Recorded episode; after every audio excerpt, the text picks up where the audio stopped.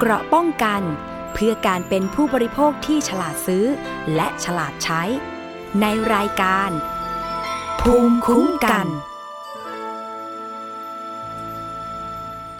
วัสดีค่ะ ขอต้อนรับคุณผู้ฟังทุกท่านนะคะ เข้าสู่รายการภูมิคุ้มกันค่ะ รายการเพื่อผู้บริโภคนะคะ วันนี้คุณผู้ฟังอยู่กับดิฉันค่ะ อ้อมอุสาเอี่ยมสุวรรณ มารับหน้าที่ดำเนินรายการแทนคุณอภิคณาบุราริศหนึ่งวันนะคะ และเช่นเดิมค่ะ คุณผู้ฟังยังสามารถที่จะฟังแล้วก็ดาวน์โหลดรายการ ที่เป็นสาระความรู้แบบนี้นะคะ ของสถานีโทรทัศน์ไทย PBS และที่ไทย PBS Podcast นะคะ ผ่านทาง www thai pbs podcast com และแอปพลิเคชันไทย PBS Podcast ค่ะ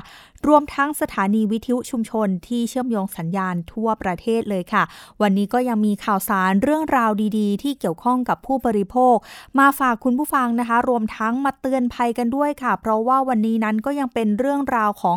การเตือนภัยกลโกงของมิจฉาชีพที่มาในทุกรูปแบบ โดยเฉพาะในช่วงนี้นะคะ การโกงกันผ่านทางออนไลน์ เชื่อว่าหลายคนมีสมาร์ทโฟน หลายคนใช้โทรศัพท์มือถือแล้วก็หลายคนใช้แพลตฟอร์ม ไม่ว่าจะเป็น Facebook YouTube หรือว่า Instagram หรือข้อมูลต่างๆนะคะ ที่สำคัญเลยตอนนี้ที่มาแรงเลยค่ะ คุณผู้ฟังคะก็คือเรื่องของ TikTok วันนี้เราก็จะมีมาเตือนทุกแพลตฟอร์มกันเลยทีเดียวค่ะ อย่างแพลตฟอร์มแรกนะคะ ที่จะเตือนคุณผู้ฟังค่ะ อยู่ใกล้ตัวเรามากที่สุดเลยค่ะ ก็คือ ข้อความผ่านทางโทรศัพท์มือถือ หลายคนค่ะจะได้ข้อความที่เป็นข้อความเขาบอกว่าเป็นข้อความรบกวนนะ เชิญชวนทั้งเล่นพนันเล่นเกมออนไลน์นะคะ แล้วก็มีผู้เสียหายค่ะที่เขารวมตัวกันเป็นผู้เสียหายที่อยู่ทางภาคอีสานนะคะเขามีการรวมตัวกันบอกว่าได้รับข้อความนะคะบอกว่าอ้างว่าจะมีการทำรายได้เสริม ให้กดลิงก์ชวนเชื่อให้กดลิงก์ผ่านทางโทรศัพท์มือถือนะคะ สุดท้ายเนี่ยโดนหลอกให้ทำภารกิจ มีการปั่นยอดไลค์ยอดแชร์นะคะ ซึ่งมูลค่าความเสียหายรวมกันเนี่ยหลายล้านบาทเลยทีเดียวนะคะ ซึ่งผู้เสียหายคนหนึ่งในภาคอีสานค่ะ ก็ออกมาเตือนภัยนะคะ ตอนนี้เนี่ยมีผู้เสียหายรวมกันกว่า 10 คน แต่คุณผู้ฟังคะยอดความเสียหาย 10 คนนี้รวมกัน 1 ล้านบาทเลยทีเดียวค่ะ ซึ่งแต่ละคนนั้นก็มาจากวิธีการหลงเชื่อในรูปแบบเดียวกัน ก็คือให้กดลิงก์จากข้อความที่ส่งมาทาง SMS มือถือนะคะ อ้างว่าเป็นการทำงานพิเศษทางออนไลน์ค่ะ ซึ่งหนึ่งในผู้เสียหายก็เปิดเผยนะคะว่าสูญเงินไปกว่า 98,000 บาท ภายในเวลา 4 วันเท่านั้นเองค่ะ โดยหลงทำตามคนที่เรียกว่าแอดมินหรืออาจารย์ หรือว่าผู้นำภารกิจนะคะ คุณผู้ฟังฟัง keyword นี้ไว้เลยนะคะว่าแอดมินอาจารย์ผู้นำภารกิจ เขาจะมีการชักชวนพูดคุยผ่านทางแอปพลิเคชันค่ะ อ้างว่า การเล่นเนี่ยจะได้วันละ 1,000 ถึง 10,000 บาท ให้กดไลค์ กดติดตามทำภารกิจใน Facebook แล้วก็ให้สำรองเงินจ่ายสินค้าในแอปพลิเคชันแพลตฟอร์มชื่อดัง อ้างว่าเป็นการเพิ่มยอดขาย แล้วหลังจากนั้นเนี่ยจะได้ทั้งเงินต้นแล้วก็ได้ค่าคอมมิชชั่นค่ะ ซึ่งหลังจากที่ผู้เสียหายโอนเงินไปให้กับมิจฉาชีพนะคะ โดยผู้ก่อเหตุเนี่ยหรือมิจฉาชีพเนี่ยจะมีการดำเนินการ 4 บัญชีด้วยกัน และก็จะให้ผู้เสียหายเนี่ยทำภารกิจประมาณ 5 ครั้ง ซึ่งแต่ละครั้งค่ะก็จะสามารถถอนเงินต้น พร้อมคอมมิชชั่นได้จริงอะคุณผู้ฟังฟังมาถึงตอนนี้ก็อาจจะงงๆว่าเอ๊ะลักษณะเป็นยังไงนะคะ ก็คือว่าเขาจะให้โอนเงินซื้อสินค้า 20,000 บาท แล้วถ้าเกิดสมมติว่าทำตามที่เขากำหนดเนี่ยเราก็จะได้เงินคืน 25,000 บาท นี่มีค่าคอมมิชชั่นมาเพิ่มอีก 5,000 บาท ก็กลายเป็นแรงจูงใจค่ะ ให้หลาย ๆ คนเนี่ยนะคะ มีการหลงเชื่อนะคะ โอนเงินไปให้กับผู้ก่อเหตุ ซึ่งผู้ก่อเหตุเนี่ยก็จะกดดันนะคะ ให้มีการเติมเงินเข้าไปในในระบบมากขึ้น เติมเงินเข้าไปนะคะ แล้วก็มีการกดดันว่าต้องหาเงินมาเติมนะ ถ้าเกิดสมสมมุติว่าหาเงินมาเติมเนี่ยจะสามารถถอนเงินที่สะสมไปได้ทั้งหมดเลย ซึ่งพอหลังจากที่เติมเงินไปแล้วเนี่ยหลายครั้งเข้าหาผู้เสียหายเนี่ยก็ไม่สามารถที่จะถอนเงินได้ แล้วก็รู้ตัวว่าถูกหลอกก็มีการเข้าไปแจ้งความให้กับเจ้าหน้าที่ตำรวจได้ดำเนินการให้ด้วยนะคะ นอกจากนี้เนี่ยนอกจากที่ในภาคอีสานแล้วเนี่ยหลาย ๆ พื้นที่ค่ะคุณผู้ฟังคะที่มีการร้องเรียนมาผ่านทางรายการสถานีประชาชนเอง หรือว่าร้องเรียนมานะคะให้กับทางเจ้าหน้าที่ตำรวจเองตอนนี้ เรียกว่าลองจากเรื่องของ อปเงินกู้เนี่ยก็จะเป็นเรื่องของการหลอกให้ทำภารกิจใน Facebook หลอกให้ทำภารกิจทางออนไลน์แบบนี้แหละค่ะ ซึ่งตอนนี้นะคะเขาบอกว่าการเตือนภัยครั้งนี้เนี่ยเพื่อไม่ให้ประชาชนไปกดลิงก์แปลกปลอมที่อาจจะเกี่ยวข้องกับขบวนการหลอกโอนเงินนะคะ ที่สำคัญเลยก็มีการผู้เสียหายก็มีการขอร้องให้กับเจ้าหน้าที่ตำรวจเนี่ยช่วยในการเร่งรัดออกทั้งหมายเรียกออกทั้งหมายจับผู้ร่วมขบวนการทั้งหมด เพื่อไม่ให้ไปหลอกลวงประชาชนอีกต่อไปค่ะ ซึ่งคุณผู้ฟังคะเชื่อไหมคะว่า เรื่องนี้เนี่ยทางรายการสถานีประชาชนเนี่ยได้มีการเตือนภัยมาแล้วมากกว่า 5 ครั้ง มีผู้เสียหายเนี่ยทักแชทเข้ามาผ่านทาง Facebook ผ่านทางไลน์ร้องทุกไทย PBS มากกว่า 20 ครั้งค่ะคุณผู้ฟังคะ รวมมูลค่าความเสียหายเนี่ยอาจจะเกิน 10 ล้านบาทเลยทีเดียวนะคะ เพราะว่าแต่ละท่านเนี่ยก็เสียหายไปประมาณ 1 0 0 0 0แสนบาทนะคะ คนเดียวเท่านั้นนะคะที่เสียหายไป คิดเป็นมูลค่าแล้วบางท่านเนี่ยก็คือให้ทำภารกิจก็จะทำภารกิจในเวลาสั้นๆ ค่ะ ผู้นำภารกิจก็จะมีการเชิญชวนให้เติมเงินลงไปนะคะ เดี๋ยวเรามาพูดคุยกับอีกหนึ่งผู้เสียหายในเรื่องนี้กันนะคะ คุณเนอยู่ในสายกับเราแล้วนะคะ สวัสดีค่ะ คุณเนคะสวัสดีค่ะ ค่ะ คุณเนคะ อยากจะให้คุณเนเล่าให้ฟังหน่อยว่า จุดเริ่มต้นในการเข้าไปทำภารกิจจุดเริ่มต้นที่รู้จักกับกลุ่มมิจฉาชีพกลุ่มนี้เนี่ยเป็นมายังไงบ้างคะค่ะ เริ่มต้นเลยก็คือ เขาจะส่งเป็นเมสเซจข้อความเข้ามาหาเราโดยตรง ก็คือบอกว่า เนี่ยสนใจทำหางานพิเศษไหมรายได้ตั้งแต่หนึ่งพันบาทขึ้นไป เออเราก็จะมีแปะลิงก์ไว้ใน message เลยนะคะ อยู่ๆก็ส่งเข้ามาทั้งๆที่เราก็ไม่เคยไปทำธุรกรรมอะไรที่ไหนมาก่อนกดเข้าไปเสร็จปุ๊บมันก็เด้งเข้าไลน์เด้งเข้าไลน์ไลน์เสร็จเขาก็บอกว่าเขามาจาก เออบริษัทอะไรนะพวกแบบทำโฆษณาของพวก Shopee เฟซบุ๊กอะไรพวกนี้ค่ะ พวกแบบว่าทำพวกออนไลน์ พวกนี้แล้วก็บอกว่าเนี่ยกำลังหาคนที่แบบว่ามาช่วยเพิ่มยอดหรืออะไรพวกนี้ทำง่าย ๆ แค่ กดไลค์กดไลค์เฟซบุ๊กกดไลค์ Shopee กดไลค์เพจ Shopee อะค่ะ แล้วก็สำรองเงินอะไรนิดหน่อยเขาว่าอย่างนี้ ก็เอาเงินมาหลอกล่อเรานั่นแหละว่าได้หนึ่งพันบาทขึ้นไป เราก็เลยหลวมตัวเข้าไปไงเสร็จปุ๊บเขาก็จะให้เหมือนประมาณว่าไปสร้างอาจจะมีลิงก์เพื่อให้เข้าไปสร้างแบบเหมือนเป็นแพลตฟอร์มขึ้นมาแพลตฟอร์มก็คือแบบโดยทั่วไปจะมีตัวเลขดีๆขึ้นมาให้เราเห็นเฉยๆว่า เออเนี่ย มันเป็นแบบนี้นะอะไรอย่างนี้ แต่ว่าก็ในการในการทำภารกิจมันจะมีสองแบบต้องทำควบคู่กันก็คือแบบแรกเนี่ย เป็นการกดไลค์เฟซบุ๊กซึ่งเขาจะมีมีแบบกำหนดมาให้ว่า คุณจะต้องเข้าไปกดไลค์เพจอันนี้นะ กดไลค์แค่กดไลค์เพื่อติดตามอะไรพวกนี้เฉยๆแล้วก็แคปหน้าจอเพื่อไปให้คนที่ที่เป็นแอดมินนะคะ ที่ดูแลเราเนี่ย อะ แล้วเราก็จะได้ค่าคอมมิชชั่นสิบบาท ครั้งละสิบบาทนะคะ จะเกิดขึ้นทุก 20 นาที ในการกดไลค์เฟซบุ๊กอันนี้เฉยๆ แต่ว่าพอกดไลค์เฟซบุ๊กเนี่ย ก็จะยังถอนเงินไม่ได้นะคะ จะต้องทำภารกิจสำรองเงินจ่ายของช้อปปี้ควบคู่กันเราถึงจะถอนเงินได้ ซึ่งภารกิจช้อปปี้เนี่ย เขาจะส่งลิงก์เข้ามาให้อีกว่า เราจะเลือกเป็น choice ที่หนึ่ง choice ที่สองหรือ choice ที่สาม โดย ในแต่ละแต่ละ choice เนี่ย ก็จะมียอดเงินที่แตกต่างกันไป ก็จะมีเริ่มต้นตั้งแต่ห้าร้อยบาท ไปจนถึงสูงสุดเนี่ยประมาณหนึ่งหมื่นถึงหนึ่งแสนบาท ลิงก์นะคะ ที่มีแล้วก็จะได้ค่าคอมของจากแต่ยอดที่เราสำรองเนี่ยสิบเปอร์เซ็นต์ก็คือสมมติว่าโอนห้าพันเราก็ได้ห้าร้อยอย่างเงี้ย อืม แต่ว่าตอนนี้เนี่ยพอคือเหมือนกับว่าด้วยความที่ เฮ้ย ก็แค่เข้าไปกด ไลค์ช้อปปี้อะไรเฉยๆอะไรอย่างเงี้ยเราก็แบบไม่ได้เอกใจไง แต่ว่าตอนที่เขาให้โอนอะ เขาจะเป็นแปะเลขบัญชีข้างนอกไว้ให้เรา ไม่ได้กลับโอนเข้าไปในระบบของพี่ไงซึ่งตอนนั้นก็คือยังไม่ได้เอกใจก็เหมือนแบบ เออ มันไม่มีอะไรก็ลองทำไปวันแรก ๆ เราก็ได้อยู่นะอะไรเงี้ย วันที่หนึ่งก็ได้พันนึกอย่างเงี้ยเราก็แบบเอ้ยใจชื้นเฮ้ยได้จริงว่ะอะไรอย่างงี้ก็เลยอะก็ทำต่อวันที่สอง วันที่สองอ่าวันนี้ก็ได้อีกพันกว่า อ่าโอเค สงสัยไม่หลอกแล้วแหละเราก็ยังยังคิดบวกอยู่พยายามคิดบวกอยู่เพราะว่าเราก็ทำแบบนี้คือทำไปเรื่อยๆ จนเข้าวันที่สามเข้าวันที่สามเขาจะเริ่มมีอะไรที่กระตุ้นจูงใจให้เราแบบสำรองเงินเพิ่มเข้าไป โดยการบอกว่าปกติเนี่ยมันก็จะมี Facebook กับช้อปปี้ควบคู่กันใช่ไหมคะรอบนี้เนี่ย พอทำพอทำเสร็จปุ๊บ มันก็จะบอกว่า วิวันนี้เนี่ยทางระบบอะค่ะเขาเขาบอกว่าเนี่ยคุณคือผู้โชคดีนะ เนี่ย คุณจะต้องทำภารกิจ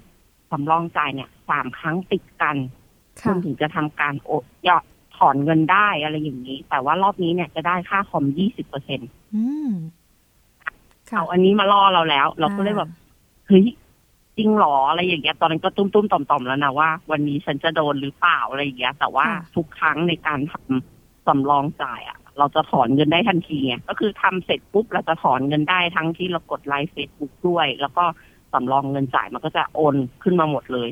โอนคืนมาหมดเลยที่เราเป็นได้ตัวเงินจริงแต่ๆที่พอเข้าสู่บัญชีเลยใช่ไหมคะคุณใช่เอคะใช่ค่ะใช่ค่ะอืมเป็นตัวเงินจริง ๆ เลยทีแรกก็คือเราก็เลยแบบ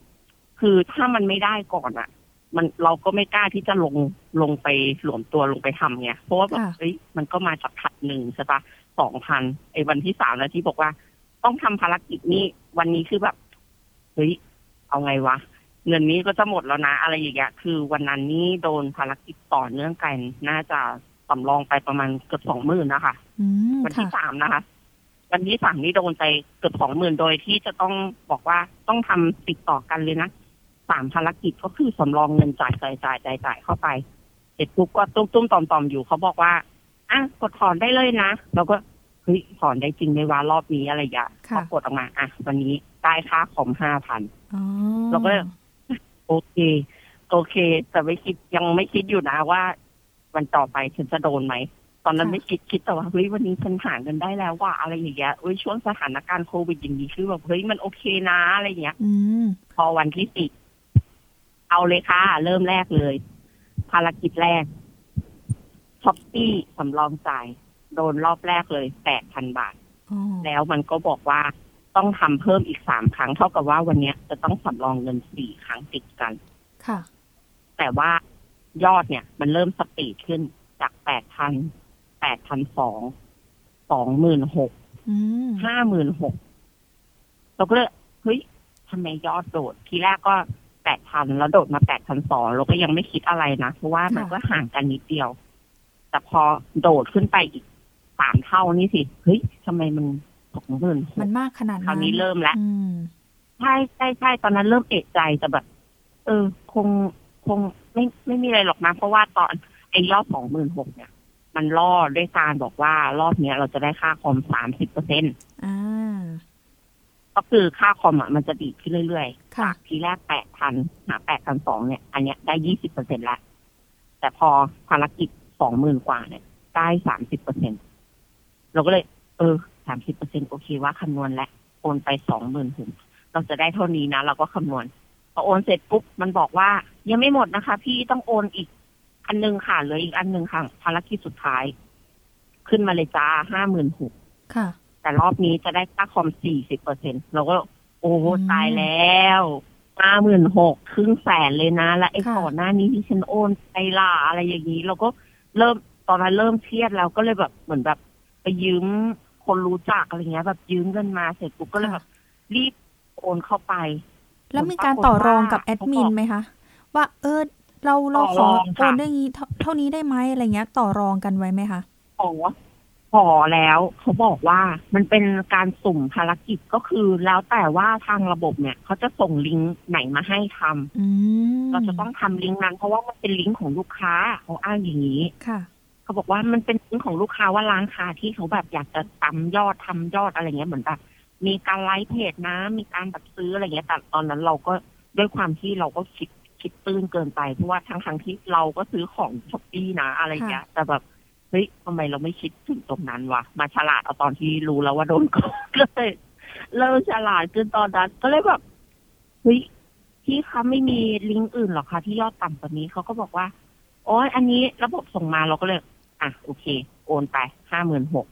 มันค่ะบอกว่าในโอนช้า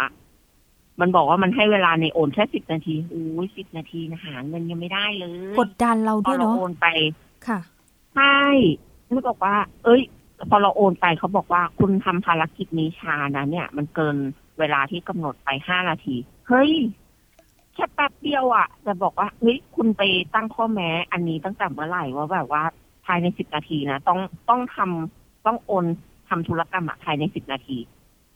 เราถึงจะได้ค่าคอมเราก็เลยอ้าวแล้วทำยังไงอะคะเราถอนไม่ได้หรอ คือเงินอะมันค้างอยู่ในระบบนั้นนะแสนสองค่ะแต่กดถอนไม่ได้เลยอืมก็เลยบอกว่า เอ้าแล้วแล้วอันนี้ต้องทำยังไงคะ เขาบอกว่าต้องทำภารกิจซ่อมอีกสองครั้ง โอ้โห เครียดเลยค่ะคราวนี้ให้เราลงเงินแล้วเข้าไปอีกภรจซ่อมใช่ค่ะ ให้เราโอนเงินเข้าไปอีก เราก็เลยแบบว่าเออมียอดที่มันต่ำกว่านี้ไหมอะไรเงี้ยคือแบบตอนนี้คือไม่มีแล้ว เพราะว่าทีแรกเขาส่งลิงก์มาบอกว่าภารกิจซ่อมเนี่ย ยอดแรกเลยหกหมื่นอืมยอดอันที่สองแสนสองก็เลยบอกค่ะเฮ้ยมันมันไม่มีแล้วค่ะมีที่ต่ำกว่านี้ไหมแล้วเขาก็แบบไม่ยอมตอบไลน์เราไม่อะไรเพราะว่าอันนี้คือเหมือนประมาณว่ามีอะไรก็ส่งเข้ามาในไลน์อย่างเดียวอะไรอย่างเงี้ยแบบเบอร์ติดต่ออะไรก็ไม่มีเราก็ไม่ทันได้เอกใจเนาะแต่ตอนนั้นเราคือแบบมันเครียด มากไงเราก็บอกว่าขอลิงก์ที่ยอดต่ำกว่านี้ เออเดี๋ยวยังไง เดี๋ยวจะได้ลิงก์มาแล้วเดี๋ยวจะส่งให้นะ เสร็จปุ๊บหายไปสักประมาณสองชั่วโมงนี่แหละ ส่งมาใหม่ กลายเป็นว่าสองภารกิจพร้อมกันเนี่ยหกหมื่นอืมหกหมื่นก็เยอะอยู่นะค่ะสองภารกิจชอบเนี่ย แล้วเราก็เลยแบบ เราก็ยังไม่ตอบเราก็บอก เออ เราไม่มี เรายังไม่มีนะ อะไรเงี้ยเราก็ไลน์ไปบอกเขา เขาก็แบบอ่านแต่ไม่ตอบ บางทีก็พอบอกอะไรไปเขาก็ไม่ยอมตอบ แต่พอเราบอกว่า ถ้าทำถ้าทำแบบไอ้สองลิงก์เนี้ย โอนไปพร้อมกันได้ไหมโอ้ตอบเร็วมาก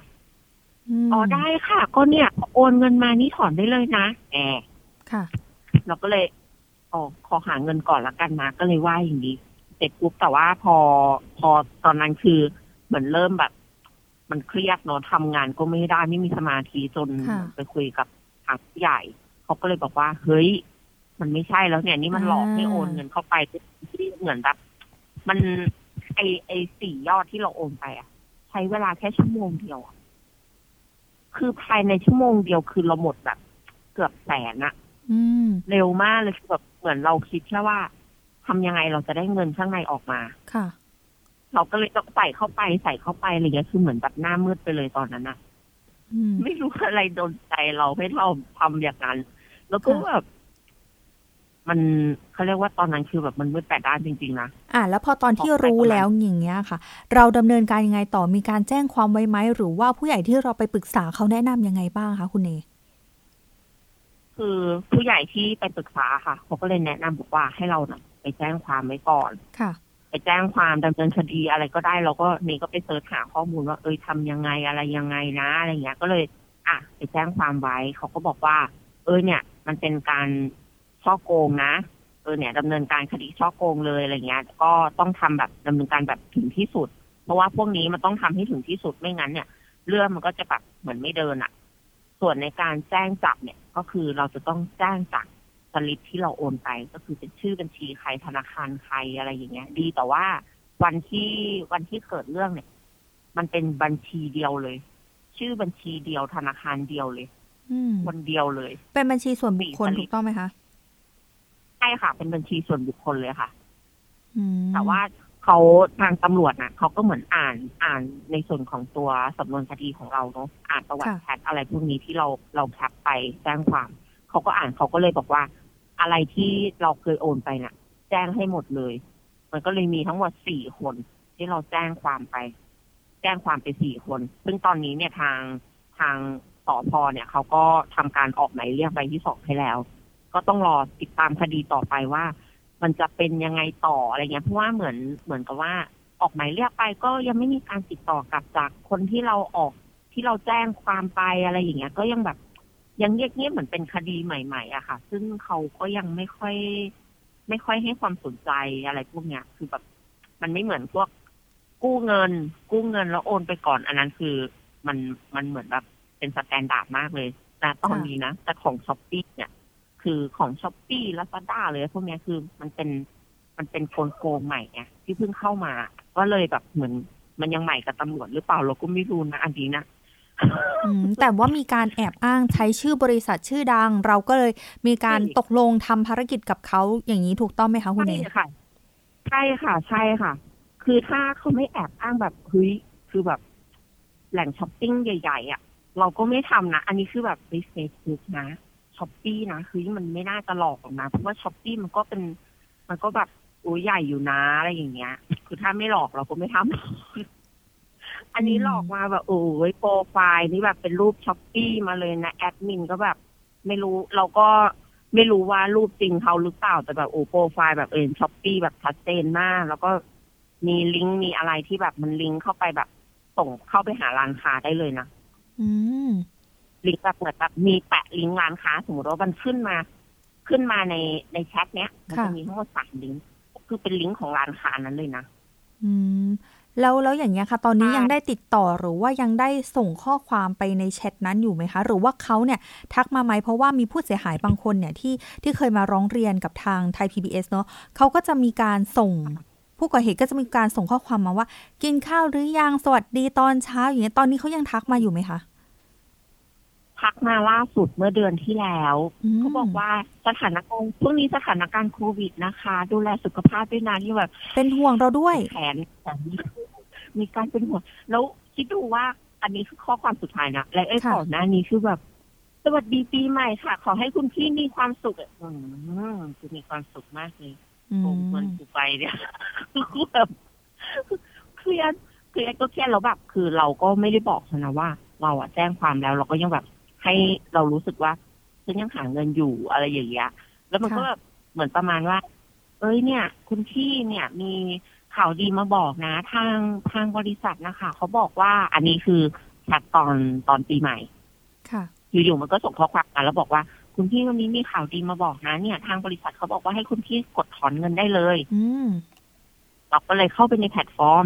ก็ลองกดถอนแล้วก็บอกว่าเอ้ามันกดไม่ได้นี่ทำไมค่ะไหนบอกว่าถอนได้ไงเดี๋ยวนะคะ เดี๋ยวถามระบบให้แป๊บนึงนะคะอะไรอย่างเงี้ยมาถามเสร็จปุ๊บเขาบอกว่าต้องให้เนน่ะสำรองเงินเข้าไป มีการทำยอดเข้าไปอีกสำรองขอเงิงนอีเท่ากกับแล้วยอดที่มีอยู่ในแพลตฟอร์มอืมใช่แสนสอง บอกให้เนหาเงินโอนเข้าไปในนั้นอีกแสนสองเนยก็เลยบอกเฮ้ยฉันไม่มีอะก็บอกแล้วไงว่าไม่มีจะหาเงินที่ไหนมาเสร็จปุ๊บอ๋อตอนนี้ทางทางบริษัทนะคะพยายามช่วยลูกค้าเพื่อให้ลูกค้าได้ทำการถอนนะคะ คือเดี๋ยวจะให้ทำการถอนเอให้ทำยอดโอนเข้ามาสักสามสิบเปอร์เซ็นก็ได้ค่ะแหน่ก็ยังให้โอนอีกค่ะเราก็บอกอยู่ว่าเราไม่มี เขาก็เลยจะเหมือนประมาณว่าจะให้เรานะ่ะ เอาเอกสารสำคัญน่ะส่งไปให้เขา เหมือนประมาณว่า เออเนี่ย เดี๋ยวถ้าอย่างนั้นเนี่ยช่วยยืนยันตัวตนหน่อยนะคะ ถ่ายรูปบัตรประชาชนอืมอะไรสักอย่างนี่แหละเฮ้ยโอ๊ะแต่นี่ไม่ทำไงค่ะได้อ่านแล้วนึกก็เลยบอกว่าโอ้นี่ไม่สะดวกหรอกค่ะอะไรอย่างเงี้ยคือแบบเราก็ไม่รู้ว่ามันจะเอาเราไปประจานหรือไปแอบอืมอ้างหรือไปอะไรหรือเปล่าเพราะว่าตอนที่ที่ทำแพลตฟอร์มหรือสมัครกดสมัครอะไรพวกนี้คือมันไม่ได้ใช้เอกสารพวกนี้ ค่ะ อันนี้ก็ต้องเตือนผู้เสียหายหลายท่านนะ ถ้าว่าอยากจะได้เงินจากทางในระบบคืน แล้วมีการยื่นข้อเสนอว่าให้ส่งข้อมูลส่วนบุคคล เลขบัตรประจำตัวประชาชน ชื่อหรือว่าอีเมล หรือว่าเบอร์โทรศัพท์ อันนี้ก็ต้องระวังกันนะคะ เพราะว่าอาจจะเป็นอีกหนึ่งช่องทางที่มิจฉาชีพเอาข้อมูลส่วนตัวของเรา ส่งไปให้คนอื่น หรือว่าเอาไปใช้ทำในอ่าการทำธุรกรรมอื่น ๆได้ ใช่ค่ะ ค่ะเนี่ยแหละค่ะ โอ้มันแต่มันมันน่ากลัวจริงๆนะทุกวันเนี้ยคือเราก็ไม่รู้ว่ามันไปเอา มันไป ไม่รู้ว่ามันส่ง message มั่วหรือเปล่าตอนที่มันส่งลิงก์มาให้เราสมัครเนี่ยอยู่ๆมันก็ส่งเข้ามาแล้วก็ให้กดลิงก์เข้ามาสมัคร คือเราเข้าใน message ข้อความด้วย ไม่ได้เข้าแบบในไลน์หรืออะไรพวกนี้โดยตรง แต่ว่าแปะแปะลิงก์ไลน์ให้เราติดต่อเลยมันก็เลยแบบติดตามยากอะ่ะ เลยไม่รู้ว่า เราจะต้องทำยังไงต่อด้วยทำตอนนี้คือทำได้แค่ติดตามกับตำรวจอย่างเดียวเลย ค่ะเครียดค่ะเครียดมากเลยค่ะ ตอนนี้ อืมค่ะ เดี๋ยวเราติดตามกันต่อเนอะแต่สุดท้ายค่ะอยากให้คุณเนทิ้งท้าย ฝากถึงคุณผู้ฟังที่กำลังรับฟังรายการภูมิคุ้มกันอยู่ก็แล้วกันว่า อยากจะให้เตือนภัยหรือว่าอยากจะให้ข้อแนะนำสำหรับคนที่อยากจะทำภารกิจ หรือว่าหารายได้เสริมทางออนไลน์ค่ะ คุณเนเชิญค่ะ ค่ะ ตอนนี้ค่ะกลโกงอะ ค่อนข้างเยอะมากเลยนะคะ ก่อนจะทำอะไรคิดดีๆเลยนะคะ คิดเยอะๆเลยค่ะ เพราะว่าเงินอะ มันไม่ได้หามาง่าย ๆนะคะ คือมันอาจจะมีสิ่งที่ล่อตาล่อใจหรือจูงใจ เราตลอดเวลา แต่ถ้าหลวมตัวเข้าไปปุ๊บเนี่ย บางคนนี้ถึงกับคิดสั้นได้เลยนะคะ เพราะว่ามันมันเป็นช่วงที่เหมือนประมาณว่า เมื่อแตกด้านในสถานการณ์แบบเนี้ย คือแบบค่ะใครที่แบบมันก็จะเอาตัวเงินอะเข้ามาล่อเพื่อให้เราน่ะ หลวมตัวเข้าไปอยู่ในวังวนของมัน ซึ่งมันมันหากินแบบ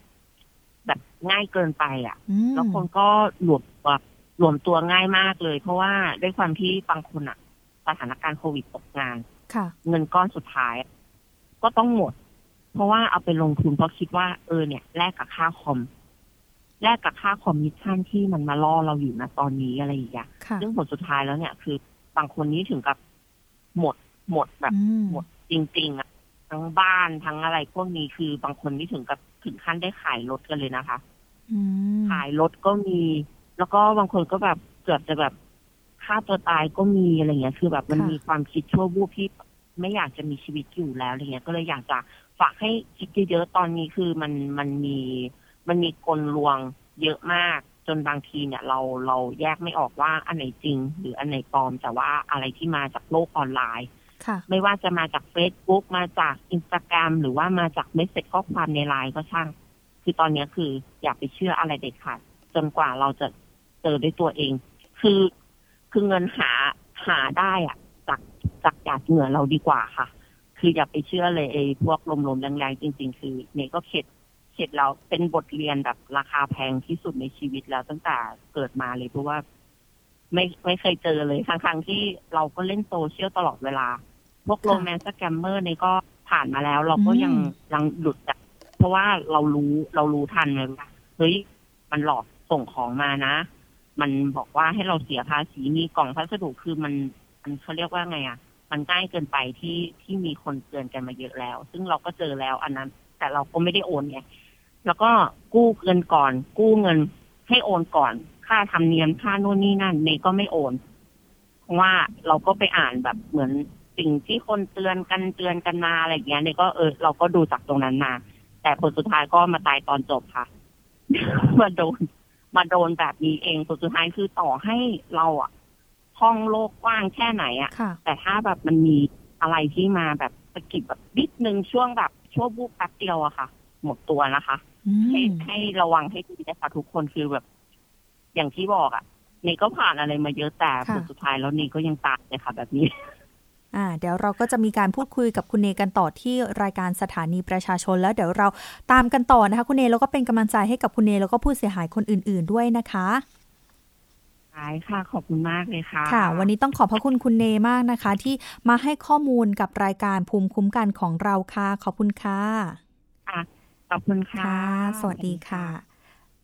ค่ะ คุณผู้ฟังคะนั่นก็เป็นอีกหนึ่งเรื่องที่เรานำมาเตือนภัยกันนะคะ แล้วก็เน้นย้ำค่ะว่าสำหรับคนที่กำลังเจอเรื่องราวแบบนี้ ก็คือว่าลักษณะของพฤติการของมิจฉาชีพกลุ่มนี้เนี่ย ก็คือเขาจะส่งข้อความมานะคะ ไม่ว่าจะเป็นทางโทรศัพท์มือถือก็ตาม ทางไลน์ก็ตามหรือบางทีค่ะ คุณผู้ฟังคะมีเราเล่นเกมอยู่ มันจะเป็นข้อความ pop-up ขึ้นมาค่ะ ให้เรากดเข้าไป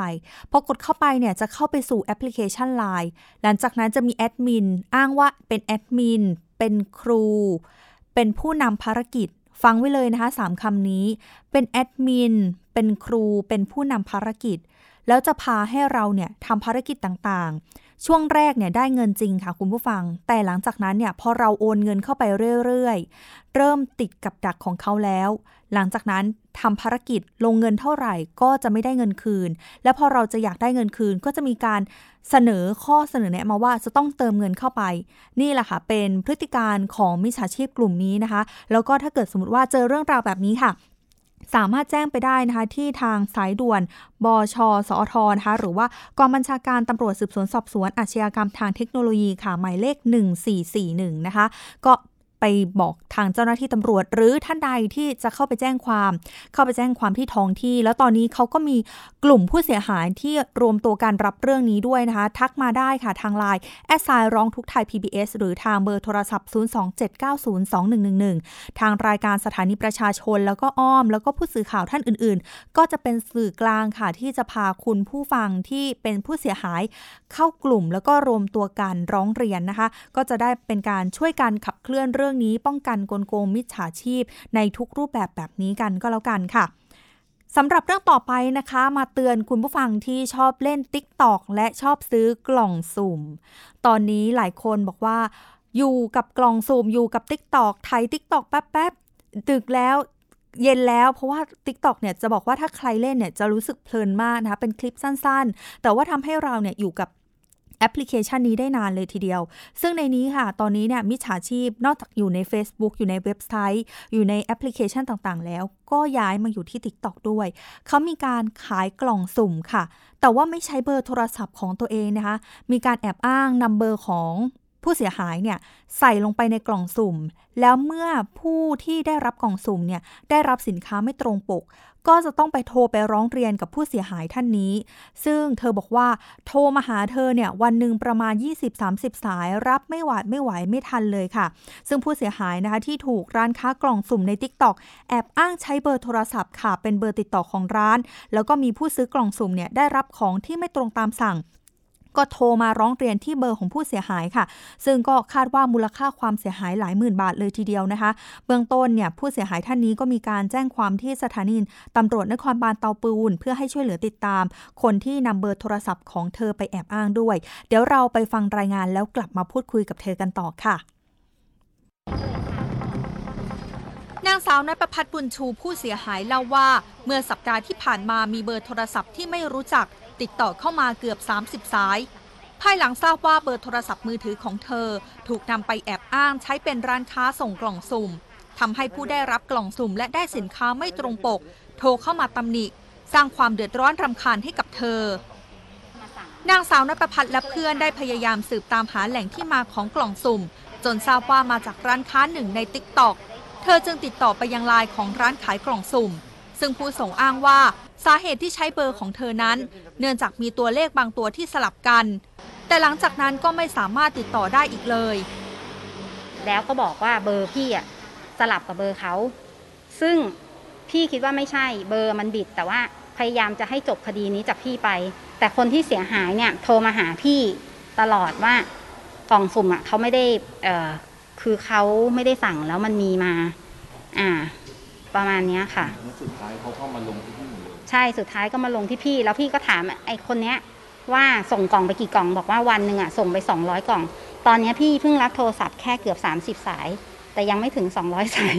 แต่พี่ก็ต้องรอรับโทรศัพท์แบบเนี้ยซึ่งมันไม่ใช่เรื่องของพี่เลยล่าสุดนางสาวนประพัฒน์ได้นำหลักฐานเข้าแจ้งความกับตำรวจสถานีตำรวจนครบาลเตาปูน เพื่อให้ตรวจสอบ เนื่องจากเกรงว่าจะนำเบอร์มือถือของเธอไปแอบอ้าง ส่งกล่องสุ่มเพิ่มเติมให้ได้รับความเสียหายอีกครั้ง โปรโมชั่นกล่องสุ่มราคา 299 บาท ลุ้นรับสินค้าทั้งเงินสดกว่า 1 0 0 0 0แบาท โทรศัพท์มือถือ และทองคำ เป็นสิ่งโน้มน้าวใจให้ผู้ที่ต้องการลุ้นรางวัล ซื้อกล่องสุ่มจำนวนมาก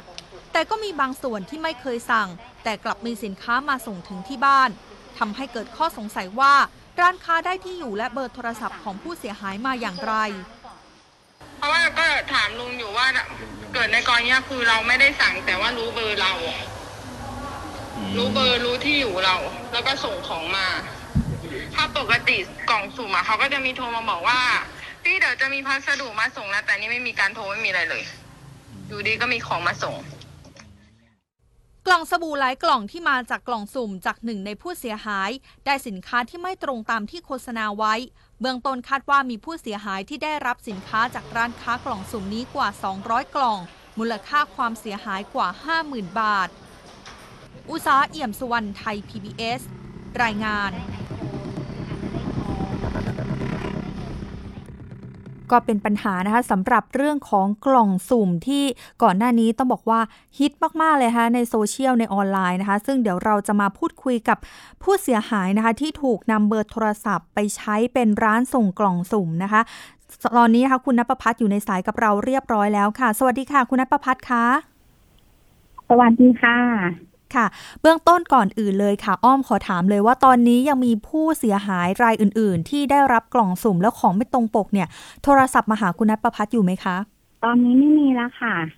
อืค่ะมค่ะ แต่ถ้าย้อนกลับไปเราได้รับผลกระทบยังไงบ้างคะคุณนัทประพัฒน์เห็นบอกว่า มีผู้ที่เสียหายบางคนเนี่ยก็มีการแจ้งความแล้วก็ใช้เบอร์ของเรา บอกว่าเบอร์ของเราเป็นมิจฉาชีพหรือเปล่ายังไงบ้างใช่ไหมคะ ก็จะมีในส่วนแรกก็คือ คนที่ไม่ได้สั่งกล่องสุ่มค่ะคนที่ไม่ได้สั่งกล่องสุ่มเนี่ยเขาก็จะต้องโทรมาตามเบอร์ที่ที่เขาได้รับของนะคะ ว่าเขาไม่ได้สั่งกล่องแล้วพี่ส่งให้เขาทำไมค่ะกับอีกอีกประเภทหนึ่งก็สั่งจริง แต่ว่าเหมือนสั่งสองกล่องแต่ได้มาสี่กล่องก็คือสั่งมาเกินก็ก็จะโทรมาต่อว่าเราอีก อ่า แล้วก็กับประเภทที่สามก็คือเขาก็เอาตรงกล่องเนี่ยค่ะ ไปแจ้งตำรวจเลยว่าเขาไม่ได้สั่งแล้ว แล้วเราแบบว่า แล้วมันมีเบอร์เราแล้วคือตำรวจเนี่ยค่ะเขาก็ต้องลงตรงหน้างานไปก่อนเนาะว่ามันเป็นเบอร์พี่อะไรอย่างเงี้ยค่ะตำรวจก็มีการโทรเข้ามา มาเหมือนสอบถามอะค่ะ เนี่ยค่ะนี่คือความมันก็ก่อให้เกิดความรำคาญด้วย แล้วมันก็ก่อให้เกิดแบบว่า เหมือนพี่ก็โดน โดนแจ้งความอีกทีหนึ่งอะค่ะ โดยที่พี่ไม่ได้ทำนะคะ ค่ะ ค่ะ แล้วตอนนี้ค่ะเจ้าของกล่องสุ่มเจ้าของร้านค้ายังโทรศัพท์มาหาคุณนภพัฒน์อยู่ไหมคะ เพราะว่าก่อนหน้านี้เนาะในรายการ ทางเจ้าของร้านค้าเจ้าของกล่องสุ่มก็พยายามที่จะติดต่อก็พยายามที่จะเหมือนพูดง่ายๆ เล่นงานคุณนภพัฒน์เลยว่าทำไมต้องเอาเรื่องของเขามาบอกมาเล่า แต่ว่าจริง ๆ แล้วเขาเองก็มีการส่งกล่องสุ่มที่ไม่ได้มาตรฐานไปให้คนอื่น ๆ ด้วยตอนนี้เขายังติดต่อคุณนภพัฒน์มาอยู่ไหมคะ เออจากที่ออกรายการก็โทรมาหลังรายการอีก แล้วอีกวันหนึ่งก็โทรมาอีกจากวันนี้ เอ่อตัวพี่เองอะค่ะ พี่ก็เลยมาโหเขาคือเขาบอกกับพี่ว่าพี่จะไปออกรายการอื่นอีกไหมจะไปแจ้งความอีกไหมทำให้เขาเสียหายอะไรเงี้ย พี่ก็เลยโมโห พี่ก็เลยบอกว่า ถ้าเกิดเขายังโทรมาหาพี่อีกอะพี่จะไปออกทุกรายการเลยถ้าไม่เชื่อพี่เขาก็เลยไม่ได้โทรมา แต่เขาก็ ส่งไลน์มานะคะ ส่ง เพราะว่าเขามีไลน์ส่งไลน์มาว่าเขาอะไม่ได้ตั้งใจจะทำอย่างนั้นนะอะไรก็พยายามจะชี้แจงกับพี่แบบมันเขากลัวพี่ไปออกสื่ออะไรอย่างเงี้ยค่ะ อ่า แล้วเขาก็ให้พี่ไปลบในเฟซบุ๊กของที่ที่พี่พิมพ์พิมพ์หน้าเฟซบุ๊กอะค่ะ ไว้ พี่ก็มองว่าอะงั้นพี่เอาตรงเฟซบุ๊กที่ออกให้ก็คือ ถ้าไม่มายุ่งกับพี่แล้วอะค่ะ อืม พี่ก็รอดูว่ามันจะมีแบบอะไรตามมาอีกไหมแต่ตอนเนี้ย ยังไม่มีนอกจากวันที่ออกรายการแล้วก็อีกวันหนึ่งพอดีโมโหก็เลยดุน้องเขาไปอะค่ะ ว่าถ้าเขาไม่เชื่อก็แบบคราวนี้จะแบบแล้วแบบเราก็บอกเขาว่าถ้าเกิดว่าคิดว่าพี่ผิดคือเขาบอกว่า พี่เนี่ยทำให้เขาอะมันขายของไม่ได้ ทั้งทั้งที่มันเกิดความเข้าใจผิดกันอะไรประมาณเนี้ย พี่ก็บอกว่าถ้าเกิดว่าอย่างนั้นเนี่ย ก็ให้แบบว่า ก็ให้เขาไปแจ้งความ ก็มันดำเนินคดีกับพี่แล้ว เดี๋ยวพี่จัดการในส่วนของพี่เองก็ให้เขาจัดการในส่วนของเขา แต่ถ้าเขายังยืนยันที่จะโทรมาตื้อพี่อยู่อย่างเงี้ยพี่บอกว่าเดี๋ยวพี่จะไปออกรายการอื่นนะอะไรเงี้ยพี่ก็บอกเขาไปอย่างเงี้ยแบบพี่ก็จริง ๆ ไม่ได้จะอะไรแต่ว่าบางทีก็บอกเหมือนเขาเล่าหรือแล้วมันไม่จบอะค่ะ เหมือนเขาจะพยายามแบบ แบบหาว่าพี่แบบว่าทำให้เขาเดือดร้อนซึ่งถ้าในมองทางกับกันอะคือพี่ก็อยู่ของพี่ดีๆเขาทำหาที่ทำให้พี่เดือดร้อนค่ะ อืม ค่ะ ค่ะ นอกจากเรื่องของกล่องสุ่มแล้วอะค่ะ ตอนนี้ก็คือไม่มีผู้เสียหายติดต่อมาแล้วเนอะสบายใจขึ้นไหมคะ พี่นายประพัฒน์คะดีสบายใจขึ้นค่ะ เพราะว่าอย่างน้อยแบบว่าเหมือนเบอร์เราก็ใช้มานานแล้ว ซึ่งถ้าเราจะเปลี่ยนแปลงเบอร์อย่างที่ อืม มีคนบอกให้เปลี่ยนอะไรอย่างเงี้ย มันก็ไม่ใช่เรื่อง เพราะว่าเบอร์เราก็ใช้มานานแล้วอย่างเงี้ยค่ะตอนนี้แบบดีได้ทาง ทางสถานีไทย TPS ก็เลยแบบว่าเรื่องมันก็เลยเคลียร์งั้นพี่คงปวดหัวมากเพราะต้องบอกเนอะว่าตอนที่ออกรายการอยู่ทางเจ้าของกล่องสุ่ม ก็มีการติดต่อมาทางรายการเลยว่าอยากจะชี้แจง เขาก็บอกว่าเบอร์โทรศัพท์ของเขากับพี่นภพัฒน์เนี่ยสลับกันเลขตรงกลางทำให้หลายคนเนี่ยเข้าใจผิด แต่ว่าอีกหนึ่งกรณีเลยก็คือเรื่องของการขายกล่องสุ่มทางออนไลน์ แล้วก็ได้รับสินค้าที่ไม่ตรงปกไม่ได้มาตรฐาน ตรงนี้ก็ต้องไป ว่ากันอีกทีในเรื่องของข้อกฎหมายด้วยนะคะ คุณพี่นภพัฒน์คะอืมค่ะ ค่ะค่ะ สุดท้ายค่ะ อยากจะให้พี่นภพัฒน์เนาะบอกเรื่องราวอยากจะให้เตือนภัยแล้วกันกับผู้บริโภคทุกท่านกับรายการภูมิคุ้มกันนะคะ เรื่องของการซื้อขายกล่องสุ่มนะ อยากจะให้พี่นภพัฒน์เป็นตัวแทนของผู้เสียหายด้วยค่ะ เออพี่ก็อยากจะบอกในเบื้องต้นนะคะ ถ้าเกิดว่า ส่วนมากเนี่ยพี่สังเกตกล่องสุ่มเนี่ย ส่วนมากจะส่งไปต่างจังหวัดมากกว่านะคะคราวนี้ก็อยากจะให้บอกกับคนที่อยู่ในครอบครัวค่ะ ที่อยู่ที่บ้านแบบ คุณพ่อคุณแม่คุณตาคุณยายว่า เนี่ย ถ้าเกิดว่ามีเจ้าหน้าที่มาส่งของที่เขาจะต้องมาเก็บเงินปลายทางอย่างเงี้ย ถ้ายังไงเนี่ย สมมุติว่าอย่างบางคนเนี่ยเอ่ออาจจะทำงานบริษัทหรือโรงงานใช้โทรศัพท์เข้าไม่ได้ก็คือ ปฏิเสธการรับไปเลยค่ะ ค่ะ ไม่ไม่ไม่ต้องรับ อืม ต้องบอกว่า เหมือนต้องต้องให้เขากระจายข่าวค่ะ แล้วเข้าให้ให้บอกคนในครอบครัวอย่างนั้น ว่าคืออะไรที่รับปลายทางแล้วที่เราแบบไม่ได้สั่งหรือว่า ถ้าคิดว่ามันไม่ใช่ของเราเนี่ย คืออย่าเอามาเลย แล้วก็อย่างกล่องสุ่มเองอะเอออันนี้พี่มองในในมุมของพี่นะ เพราะว่าพี่มองว่าอย่างคนที่เขาทำกล่องสุ่มเนี่ย ไม่มีใครเขายอมขาดทุนหรอกค่ะ เพราะฉะนั้นเนี่ยการทำกล่องสุ่มเนี่ย มัน คือเป็นไปได้อะมันไม่ควรเล่นเพราะเพราะจริง ๆ แล้ว ถ้าเราเทียบจริง ๆ ก็คือมันมันผิดกฎหมาย แล้วของในกล่องสุ่มอะมูลค่าเนี่ย มันไม่มีทางแบบ คือคือเวลาเขาบอกจริงเนี่ยว่าโอเคแบบอาจจะได้เอ่อโทรศัพท์หรือได้เงินหรืออะไรเงี้ยคือเอาจริงๆอะสิ่งที่สำคัญเลยคือใช้หลักพระพุทธศาสนาได้จริง ๆ เราต้องมีสติ เพราะว่ายังไงแล้วอะถ้าถ้าไม่ใช่เป็นเจ้าใหญ่จริง ๆ ที่เขาเปิดเผยอะเราไม่รู้จริง ๆ เลยว่า เขาได้จริง ๆ หรือเปล่าเขาโกหกหรือเปล่า หรืออะไรอย่างเงี้ยค่ะ หรืออย่างเพื่อนพี่นะคะเขามีแบบว่าเหมือนเขาเล่นกล่องสุ่มแล้วมีโอกาสที่จะได้ทอง ก็มีบาทหนึ่งหนึ่งหนึ่งแล้วก็ในที่สุดเนี่ยแผ่นที่เพื่อนพี่ได้มาคือแผ่นแบบทองจุดศูนย์จุดหนึ่งกรัมอะค่ะ ถ้าเทียบเป็นเงินก็จะแบบตีไปซื้อแผ่นนั้นจะตกอยู่ประมาณสามร้อยห้าสิบาท ซึ่งเวลาเขาบอกว่ามันเป็นทองเก้าสิบหกจริง แต่เวลาเราเอาไปขายจริงๆอะ มันอาจจะได้แค่ร้อยกว่าบาทซึ่งแบบในความเป็นจริงมันอาจจะไม่มีคนได้อะไรก็ได้มันมันได้ก็จริงค่ะ แต่มันเป็นแค่เศษทองอะไรอย่างเงี้ยค่ะก็แบบคือเราต้องมีสติแล้วเราก็ต้องไม่โลภอะค่ะแค่นั้นเองค่ะ ขอบคุณพี่นัทประพัฒมากนะคะ ที่มาให้เกียรติมาพูดคุยกับเราในเรื่องกล่องสุ่ม แล้วก็เตือนภัยกันอีกครั้งนะคะ ขอบคุณพี่นัทประพัฒมากค่ะเช่นกันค่ะ ขอบคุณมากค่ะค่ะสวัสดีค่ะ สวัสดีค่ะ สำหรับคุณผู้ฟังนะคะที่กำลังเจอปัญหาเรื่องของกล่องสุ่มค่ะมูลนิธิเพื่อผู้บริโภคนะคะเขาก็มีการอยากจะให้รวบรวมข้อมูลของผู้บริโภคนะคะ สามารถที่จะโทรศัพท์ไปแจ้งเรื่องร้องเรียน แล้วก็ส่งรายละเอียดได้นะคะ ผ่านทาง 02 248 3737 ค่ะไปกันต่อนะคะที่ช่วงคิดก่อนเชื่อกับดร แก้วกังสดานอัมภัยนักพิษวิทยา และคุณชนาทิพย์ไพรพงศ์ค่ะ วันนี้นะคะเสนอตอนหอมหัวใหญ่เป็นตอนที่ 2 ค่ะ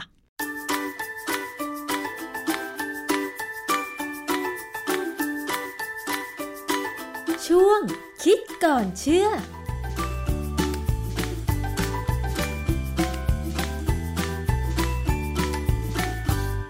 บกันในช่วงคิดก่อนเชื่อกับดรแก้วกังสดานนภัย นักพิษวิทยากับดิฉันชนาทิพไพรพงษ์เช่นเคยนะคะ วันนี้เรามาคุยกันเกี่ยวกับเรื่องของหอมหัวใหญ่ค่ะคุณผู้ฟัง เวลาที่เรานำหอมหัวใหญ่มาปรุงอาหาร เวลาเราหั่นนั้นเนี่ยนะคะ มันจะมีกลิ่นฉุน แล้วก็ทำให้น้ำตาเราไหลใช่ไหมคะทำให้หลายคนไม่ชอบเลยค่ะ เวลาที่ต้องใช้หอมหัวใหญ่ในการปรุงอาหาร โดยเฉพาะเวลาหั่นหอมหัวใหญ่เยอะๆนะคะ เพราะฉะนั้นเนี่ยจึงมีแนวคิดของนักวิทยาศาสตร์ค่ะ ที่จะมีการพัฒนาสายพันธุ์หอมหัวใหญ่ ในการที่จะไม่ให้มันมีสารที่ก่อให้เกิดน้ำตาไหลแล้วก็แสบตาได้นะคะ ซึ่งแนวคิดการวิจัยมีอะไรบ้าง แล้วก็มันส่งผลอย่างไร ตอนนี้เราไปคุยกับอาจารย์แก้วค่ะ อาจารย์คะ นักวิจัยที่เขาพยายามพัฒนาสายพันธุ์หอมหัวใหญ่ เพื่อให้มันไม่มีสารที่ก่อให้เกิดน้ำตาไหลเนี่ยนะคะ เขามีแนวคิดเป็นมาอย่างไรคะอาจารย์ คือง่าย ๆ ก่อนโดยหลักการเนี่ย ก็ต้องทำให้ไม่มีสารตัวนั้น สารที่ทำให้น้ำตาเราไหลได้เนี่ยมันคือสารระเหยที่มันระเหยขึ้นมา ซึ่งมันเปลี่ยนมาจากสารตัวหนึ่ง ซึ่งไม่ระเหย ให้กลายเป็นสารที่ระเหยได้ และทำให้เราแสบตา เพราะฉะนั้นในหลักการพื้นฐานเลยเนี่ยต้องหยุดการเปลี่ยนแปลงนี้ ในการหยุดการเปลี่ยนแปลงเนี่ยมันก็มี 2 เทคนิคเท่าที่เขามีการเผยแพร่นะ วิธีอื่นผมอาจจะตามยังไม่เจอแต่ว่า 2 วิธีที่เขาเผยแพร่เนี่ยก็คืออันที่ 1 เป็นการดัดแปลงพันธุกรรม ในลักษณะที่เรียกว่า gene silencing ก็คือหยุดการทำงานของยีน เราทราบใช่ไหมครับว่ายีนเนี่ยมันจะเป็นตัวการกำหนดการสร้างโปรตีน ซึ่งเป็นเอนไซม์ได้นะฮะเพราะฉะนั้นเอนไซม์ที่เปลี่ยนสารตัวหนึ่งให้กลายเป็นสารตัวที่ทำให้น้ำตาไหลเนี่ย ถ้าเราหยุดยีนนี้ได้ ก็จะไม่มีสารที่ทำให้น้ำตาไหลนะฮะ เราเรียกว่ายีนไซเลนซิ่งซึ่งเทคนิคที่เขาใช้ในงานวิจัยเขาเรียกว่าใช้เทคนิคทาง RNA interference ความจริงเนี่ยในการที่จะทำให้ยีนหยุดทำงานเนี่ยมีหลายวิธีนะฮะและปัจจุบันเนี่ยเขาสามารถกำหนดได้เลยอย่างแม่นยำมากเลยตรงนี้ ไม่ต้องมีการทำแบบที่ก่อความเสี่ยงที่จะเกิดอะไรแปลกๆค่ะ วิธีแรกเป็นการดัดแปลงพันธุกรรมใช่ไหมคะ ส่วนวิธีที่ 2 แนวคิดของนักวิทยาศาสตร์ ในการที่จะทำให้หัวหอมใหญ่ ไม่มีสารที่ก่อให้เกิดการเสียน้ำตานี่คือวิธีอะไรคะอาจารย์ธีที่สองเนี่ยเป็นวิธีโบราณ เรามักจะทำกันมานานแล้วล่ะ คือจับเอาสายพันธุ์หนึ่งผสมกับอีกสายพันธุ์หนึ่งผสมได้แล้วก็ภาวนาว่าจะได้สิ่งที่เราต้องการค่ะความจริงเนี่ยการที่หอมใหญ่สร้างสารที่ทำให้เราเสียน้ำตาเนี่ยมันเป็นสายพันธุ์เด่นนะสายพันธุ์ที่ปกติค่ะเพราะฉะนั้นบางครั้งเนี่ยเราผสมไปผสมมาเนี่ยมันกลายเป็นสายพันธุ์ด้อยด้อยก็คือว่ามันไม่สร้างเอนไซม์ที่ทำให้เกิดการเปลี่ยนแปลงสาร จนได้เป็นสารที่ทำให้เราเสียน้ำตาค่ะ เพราะฉะนั้นเขาพยายามทำสายพันธุ์ด้อย อันนี้ประหลาดดีไหมเพราะว่าต้องการของที่ด้อยค่ะ คือความจริงเนี่ยการที่หอมใหญ่มีสารที่ทำให้เราเสียน้ำตาเนี่ยมันเป็นกระบวนการหนึ่ง ที่ทำให้หอมใหญ่มีสารที่มีประโยชน์ค่ะซึ่งเราเราก็บอกว่ากระเทียมหอมใหญ่เป็นพี่น้องกัน แล้วก็ทั้งสองอย่างเนี่ยเป็นสมุนไพรเป็นเครื่องเทศที่ช่วยในการลดความเสี่ยงมะเร็งได้ เพราะฉะนั้นผมพูดตั้งแต่คราวที่แล้วว่า เวลา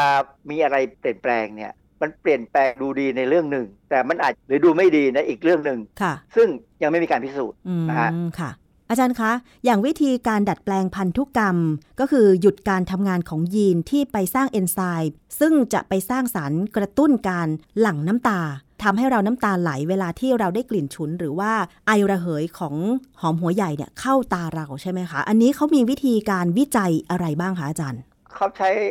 RNA RNA เนี่ยมันเป็นสารชีวโมเลกุลที่ร่างกายเราเนี่ยทุกเซลล์เนี่ยจะมีการผลิต แต่ครั้นี้เจ้า RNA ที่ว่าเนี่ย มนุษย์สังเคราะห์ขึ้นมาในห้องปฏิบัติการและเสร็จแล้วเนี่ยก็จะเอา RNA ที่สังเคราะห์ได้เนี่ยใส่เข้าไปในเซลล์ของหอมหัวใหญ่ที่จะเป็นเซลล์ที่จะโตมาเป็นหัวหอมเนี่ยนะใส่เข้าไปแล้วเนี่ยมันเข้าไปจัดการทำให้การสร้างเอนไซม์เนี่ยหยุดไปเลยค่ะ นะครับอันนี้เป็นเทคนิคพื้นฐานที่เขามีและเขาปรับปรุงมาจนทำได้ค่ะงานวิจัยที่ตีพิมพ์ในวารสาร ชื่อ Plant Physiology ปี 2008 ที่งานวิจัยแปลเป็นไทยก็คือการหยุดยีนสร้างเอนไซม์สร้างสารกระตุ้นการหลั่งน้ำตาทำให้เกิดการเปลี่ยนแปลงที่สำคัญ ในรูปแบบของสารประกอบกรรมฐานที่เคยเกิด คือเขาทำงานวิจัยและตีพิมพ์ปี 2008 แต่ว่าอีกประมาณสัก2016 ก็ มีการเอาหอมหัวใหญ่เนี่ยมาขายในญี่ปุ่นนะฮะซึ่งความจริงในนิวซีแลนด์ก็คงมีขายเหมือนกันค่ะขายในญี่ปุ่นเนี่ยเขาขายราคา 2 ลูก 150 บาท เวลาเราไปซื้อหอมหัวใหญ่ที่ตามตลาดเนี่ยลูกหนึ่งเท่าไหร่ หัวละเท่าไหร่ 5 บาท ของญี่ปุ่นเนี่ยสองหัวเนี่ยร้อยห้าสิบาท เขาบอกว่าเป็นสองเท่า คือหอมหัวใหญ่ขนาดสวยๆอะนะดีๆอะนะไม่ใช่เล็กๆนะหอมใหญ่ๆเนี่ยของญี่ปุ่นเนี่ยค่อนข้างแพงอะนะอันนี้ก็เป็นราคาเขาซึ่ง คนญี่ปุ่นบางคนก็คงชอบอะนะ เพราะว่ามันไม่เสียน้ำตา มันไม่ไม่น่ารำคาญนะนะก็ทำไป เขาบอกว่าจริง ๆ เนี่ย เจ้างานวิจัยของญี่ปุ่นกับนิวซีแลนด์เนี่ย มันเคยได้รับรางวัล Ig Nobel ที่เขามอบให้แก่งานวิจัยแปลกๆ เมื่อปี 2013ค่ะและคศ 2013 เนี่ย Ig Nobel ให้รางวัล แล้วพัฒนาจนมาเป็น ทางเศรษฐทางทางธุรกิจได้ ซึ่งอันนี้น่าสนใจมากนะฮะค่ะ แสดงว่างานวิจัยที่สนับสนุนในการไปหยุดยีนสร้างเอนไซม์ที่ไปสร้างสารกระตุ้นทำให้เราแสบตาแล้วก็น้ำตาไหลเวลาหั่นหอมหัวใหญ่เนี่ย จริง ๆ แล้วเขามีการพัฒนาจนกระทั่งไปปลูกหอมหัวใหญ่ หลายปีมาแล้วเหรอคะอาจารย์แสดงว่าตอนนี้คือผลผลิตหอมหัวใหญ่ รุ่นนั้นก็คือมีจำหน่ายโดยตลอดทั้งนิวซีแลนด์แล้วก็ที่ญี่ปุ่นเหรอคะอาจารย์ ในญี่ปุ่นเนี่ยแน่ๆแล้วมีวางขายแล้วในตลาดนะฮะซึ่งอีกหน่อยก็อาจจะมีการส่งมาบ้านเราบ้างนะค่ะก็แสดงว่านานแล้วแต่ว่าบ้านเราเนี่ยมีข่าวแบบนี้ออกมาก็หลายปีนะ แล้วก็หยุดไปก็เงียบไปแล้วก็มีมา แล้วเมื่อต้นปีก็มีข่าวทีวีออกมาอีกทีค่ะ อาจารย์มันมีข่าวเพิ่มเติมไหมว่า ผู้บริโภคญี่ปุ่นที่กินหอมหัวใหญ่ที่ไม่มีสารทำให้น้ำตาไหลเนี่ยมีรสชาติเป็นอย่างไร ได้ประโยชน์เหมือนเดิมไหมอาจารย์ ข่าวเนี่ยเขาก็บอกว่ามันอร่อยขึ้นหวานขึ้น เพราะว่าการไม่เปลี่ยนแปลงสารตัวหนึ่งไปเป็นอีกตัวหนึ่งเนี่ย มันทำให้เกิดการเปลี่ยนแปลงสารตัวนั้นไปเป็นอีกตัวเลย ซึ่งเขาบอกว่าทำให้รสชาติหวานขึ้น ซึ่งความจริงเนี่ย เวลาเราต้มหอมหัวใหญ่เนี่ยเราก็รู้ว่าน้ำของมันค่อนข้างจะหวานมันก็หวานอยู่ะแล้วแปลกใช่ๆเออ เพราะฉะนั้นจะหวานขึ้นสักแค่ไหนเนี่ยก็ในในงานวิจัยไม่ได้บอกไว้อย่างนั้นอย่างนั้นนะค่ะเพียงแต่บอกว่า เป็นเรื่องที่คนเขามีประสาทสัมผัสแล้วก็บอกว่ามันดีขึ้นเท่านั้นเองมนะค่ะ แต่ดิฉันว่ามันคงแปลกๆนะ เพราะว่าปกติเราจะชินกับหอมหัวใหญ่ เวลาหั่นก็จะต้องมีกลิ่นฉุนด้วยอย่างเงี้ยค่ะ อาจารย์นอกจากรสที่มันหวาน ใช่เพราะว่าถ้าเรากินดิบเนี่ย มันจะต้องมีลักษณะพิเศษอย่างสลัดเนี่ยสลัดของฝรั่งก็ใช้หอมหัวใหญ่ซอยค่ะอย่างดิบนะอือฮึมันก็จะมีรสชาติของมันเป็นตัวที่ทำให้รสชาติดี ถ้าเป็นหอมหัวใหญ่ที่ไม่มีรสชาติไม่มีกลิ่นแบบนั้นเนี่ย มันก็คงแปลกใช่นะ วิธีที่สองการผสมเอ่อข้ามพอสายพันธุ์เขาประสบความสำเร็จหรือไม่อย่างไรคะอาจารย์ การผสมข้ามสายพันธุ์ให้ได้หอมหัวใหญ่พิเศษเนี่ยความจริงอเมริกาทำมาก่อน และได้ผลมาก่อนอเมที่ญี่ปุ่นด้วยซ้ำมันมีข่าวในเว็บไซต์หนึ่งชื่อ delist.com เนี่ยนะเมื่อ 20 ธันวา 2017 เนี่ยก็มีข่าวเกี่ยวกับว่ามีการใช้เวลาประมาณ 2-3 ทศวรรษเนี่ยในการพัฒนาหอมหัวใหญ่ มีชื่อว่า Sunnion S U N I O N ถ้าอันเยียนนี่เราก็บอกว่าคือหอมหัวใหญ่ใช่ไหมอันนี้เขาตั้งชื่อว่าซันเนียนซันเนียนเนี่ยจะปลูกเฉพาะในบางรัฐของอเมริกานะเขามีการปลูกที่เนวาดากับวอชิงตันเท่านั้น คือเหตุผลก็คือมันต้องมีการทำเป็นโรงเรือน เฉพาะค่ะนะต้องคุมสิ่งแวดล้อม คุมสภาวะอากาศ ในในบทความของบริษัทที่เขาผลิตเนี่ยนะเขาก็พูดถึงเรื่องพวกนี้เลย แต่ว่าเขาก็ไม่พูดชัดเจนนะนะคือมันเป็นความลับนะฮะค่ะ เขาใช้เวลา 30 ปีในการผสมข้ามพันธุ์เขาไม่ได้บอกใช่ไหมคะ อาจารย์ว่าเขาใช้สายพันธุ์ไหนผสมกับพันธุ์ไหนถึงได้ออกมาเป็นหอมหัวใหญ่ที่ไม่มีสารทำให้แสบตานะคะอาจารย์ ถ้าบอกเขาก็ขายไม่ได้ใช่ไหมอันนี้เป็นความลับจริงๆเนี่ยอย่างที่ผมบอกว่าผสมไปผสมมาเนี่ยมันเป็นลักษณะด้อยนะไอ้การที่มันไม่มีกลิ่นเนี่ยค่ะด้อยแต่ว่าเป็นความด้อยที่หลายคนชอบนะฮะอืมเขาบอกว่าบริษัทที่เป็นผลิตจริงๆเนี่ยเป็นบริษัท BASF หลายคนเนี่ยอาจจะเคยเห็นยี่ห้อ BASF เนี่ยติดอยู่ตามแทงน้ำมันเครื่องบิน บริษัทนี้เป็นบริษัทใหญ่มากของโลก ขายทุกอย่างค่ะ อาจารย์โดยสรุปแล้วนะคะ งานวิจัยที่ตัดแต่งพันธุกรรมหอมหัวใหญ่ก็ดี หรือว่าการผสมพันธุ์หอมหัวใหญ่แบบข้ามสายพันธุ์ เพื่อให้ได้หอมหัวใหญ่ที่ไม่ก่อให้เกิดสารที่ทำให้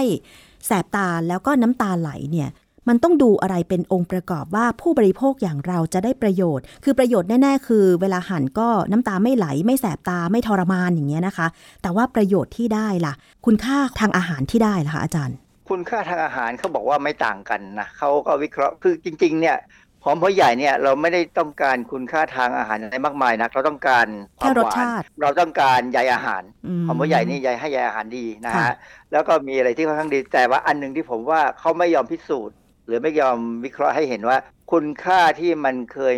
เป็นตัวบอกว่าหอมหัวใหญ่เนี่ยช่วยลดความเสี่ยงมะเร็งเนี่ยมันเปลี่ยนไปไหมค่ะเพราะว่าสารเคมีเขาเปลี่ยนค่ะ การที่สารเคมีเปลี่ยนอาจารย์ช่วยย้ำอีกทีได้ไหมคะว่า สารที่ทำให้น้ำตาไหลกับไม่มีเนี่ยมันสารอะไรที่เปลี่ยนนะคะอาจารย์ เป็นสารพวกกรรมฐานนะนะที่มันมีชื่อเป็นทางชื่อเคมีของกรรมฐานเนี่ยซึ่งเป็นชื่อที่จำยากนะจำยากค่ะแต่ว่ามันเปลี่ยนไปแล้วเนี่ย บางอย่างหายไป บางอย่างเพิ่มขึ้นค่ะไอ้อย่างที่เพิ่มขึ้นเนี่ยเขาบอกว่าทำให้หวานขึ้นค่ะอะแต่ไอ้บางอย่างที่หายไปเนี่ยไอ้ตัวนี้อาจจะเป็นตัวที่มีประโยชน์ในการกระตุ้นระบบการทำลายสารพิษของร่างกายเราก็ได้อืมดังนั้นเนี่ยผมว่าเรากินธรรมดาธรรมดาเหมือนกับที่บรรพบุรุษเรากินมาดีกว่ามั้ง แล้วก็ราคาก็จะได้ไม่แพงด้วยค่ะ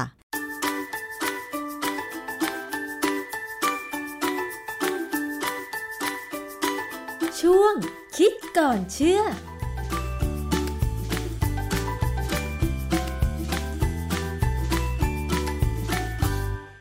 ค่ะคุณผู้ฟังคะและทั้งหมดนี้ค่ะ ก็คือรายการภูมิคุ้มกันรายการเพื่อผู้บริโภครายการดีๆ ในวันนี้ค่ะสำหรับวันนี้ดิฉันอ้อมอุตสาเอี่ยมสุวรรณพร้อมทั้งทีมงานขอลาคุณผู้ฟังไปก่อนสำหรับวันนี้สวัสดีค่ะ ติดตามรายการได้ที่ www.thaipbspodcast.com แอปพลิเคชัน Thai PBS Podcast หรือฟังผ่านแอปพลิเคชัน Podcast ของ iOS Google Podcast Android Podbean SoundCloud และ Spotify ติดตามความเคลื่อนไหวของรายการและแสดงความคิดเห็น โดยกดถูกใจที่ facebook.com/thaipbspodcast